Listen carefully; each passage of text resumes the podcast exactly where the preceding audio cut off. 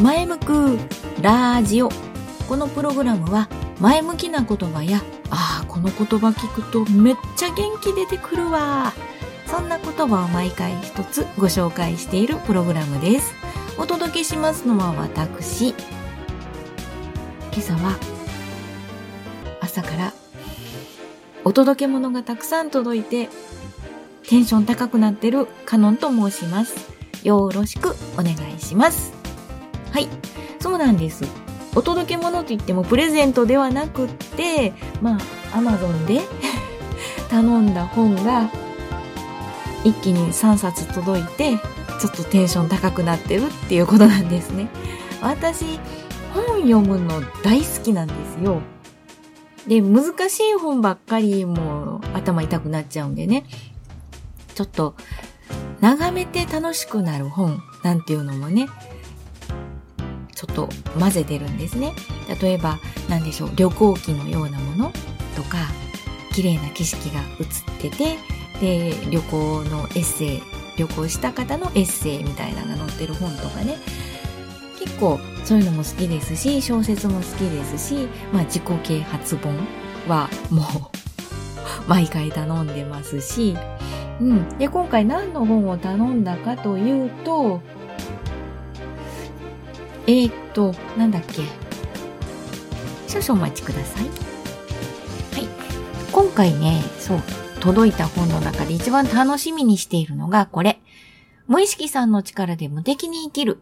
うん、本が届いて、3冊届いて、ちょっと楽しみなんですね。で、どんな本かというと、まあ、またね、ちょっと本を読んだ後、その本の中でね、前向きな言葉、いい言葉あったらご紹介したいと思いますので、まあ、ネタ本という感じでね、ネタバレをしますと。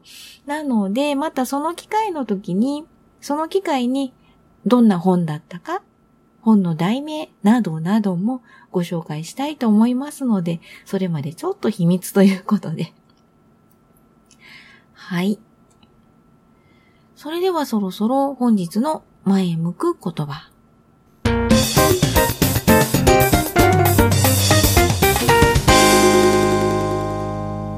事実は一つ。解釈は無数。事実は一つ。解釈は無数。はい。これは、ま、インターネットでね、検索しているときに偶然見つけた言葉です。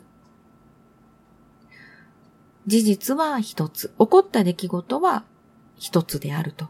で、それに対して解釈は無数にある。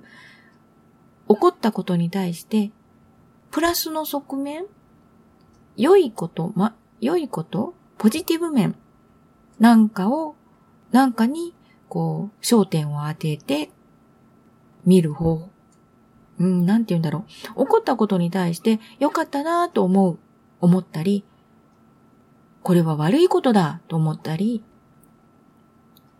いや、普通でしょ？こんなことあるでしょ？って思ったり、事実に対してその人の解釈っていろいろあると思うんですよ。例えば、うん、数量限定のチーズケーキを買いに行って、ごめんなさい、例えが甘いもので 買いに行って、お店の前で行列に並んでて、で、自分も並びましたと。ところが、自分の直前で、本日ここまでです。って、数量限定なんですいませんって、後ろの方はちょっとお求めいただけないですって断られちゃって、なんだって怒る。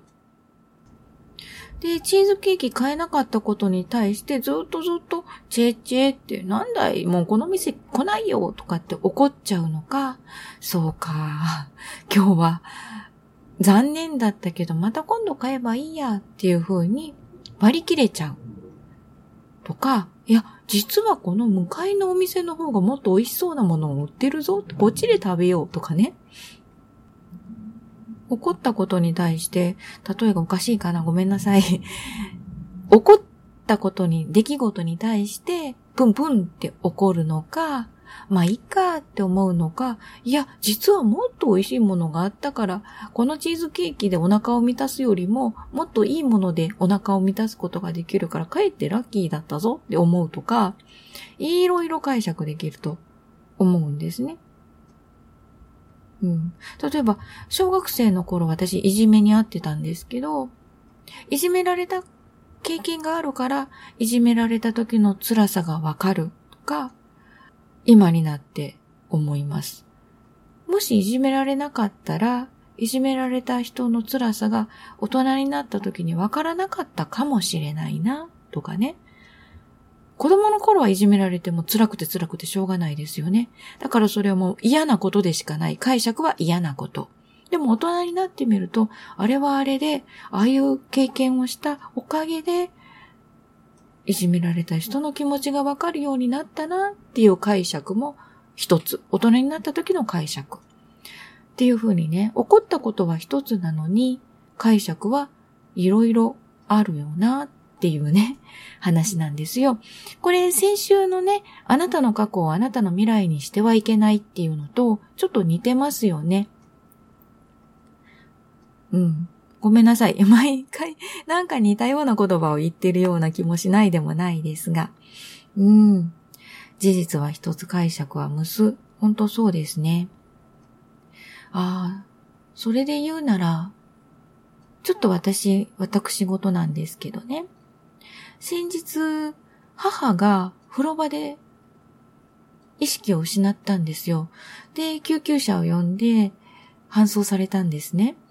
で、このことがあってから、まあその後、大したことなくて無事に母は戻ってこれて、今は普通にお家で生活しています。で、結果よしなんです。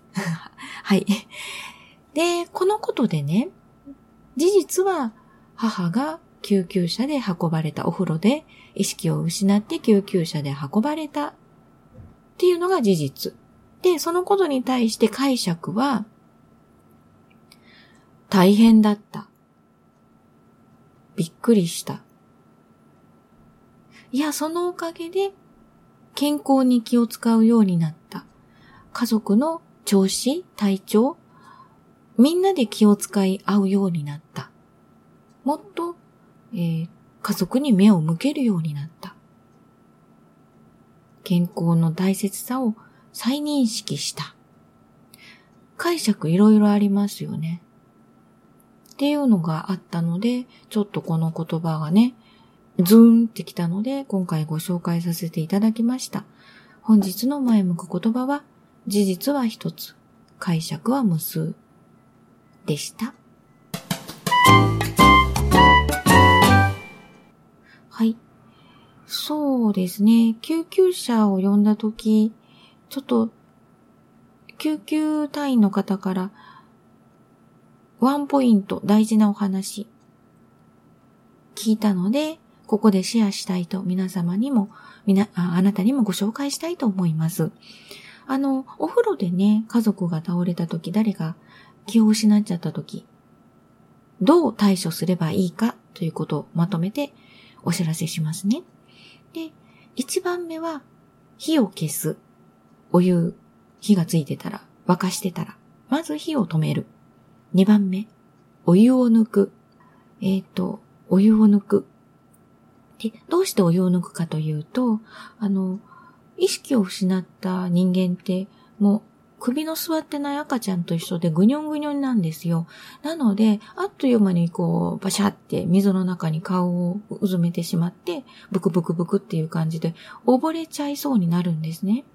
なので、だからといって、お子さんだったらひょいっと掲げ上げ、抱え上げてね、脱衣所に連れて行くこともできますけど、大人だとなかなかそれも難しいので、なので、お湯を抜いちゃう。溺れないように。ということなんですね。で、3番目、毛布をかぶせる。まあ、裸ん坊ですからね、恥ずかしいので、毛布、タオ、えー、バスタオルバスタオルだとちっちゃいですね。やっぱり毛布とかタオルケットとか、そういうものをかぶせるガウンでもいいですし、ね、パンツ？下着？つけられるようでしたらつけた方がいいですしね。うん。で、4番目が、顎を上に上げて軌道を確保する。顎を天井側に向けて空気を通る穴、肺に向かって空気が通る穴を作る、確保するっていうことなんですよ。